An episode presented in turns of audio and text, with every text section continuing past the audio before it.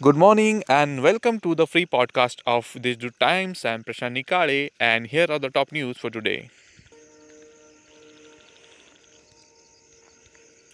In the last 24 hours, corona reports of 5 patients came positive in the district and 2 patients have recovered, recovered from COVID successfully in the district. According to the reports received from the district administration, reports of only 5 patients have come positive in last 24 hours. Of these, one patient has been registered in Nasik city and four in Nashik rural area, but no patient has been registered in Malegaon and an outside district. Three lep- leopard cubs have been rescued in Lasalgaon. The cubs have been rescued from a sugar sugarcane farm. The three cubs, which are hardly month old, have been have been rescued by uh, Eco Echo Foundation and Forest Department.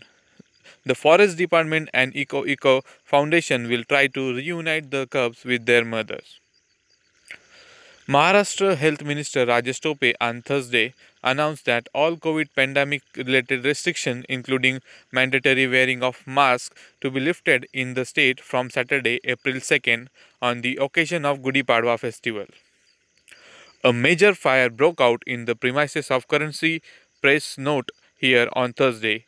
A fire brigade official said that the fire, which was out within three hours, did not affect the Currency Press Note building and nobody was fortunately injured in the incident. These were the top headlines. Please follow and subscribe to Deshdoot and Deshdoot Times for more news.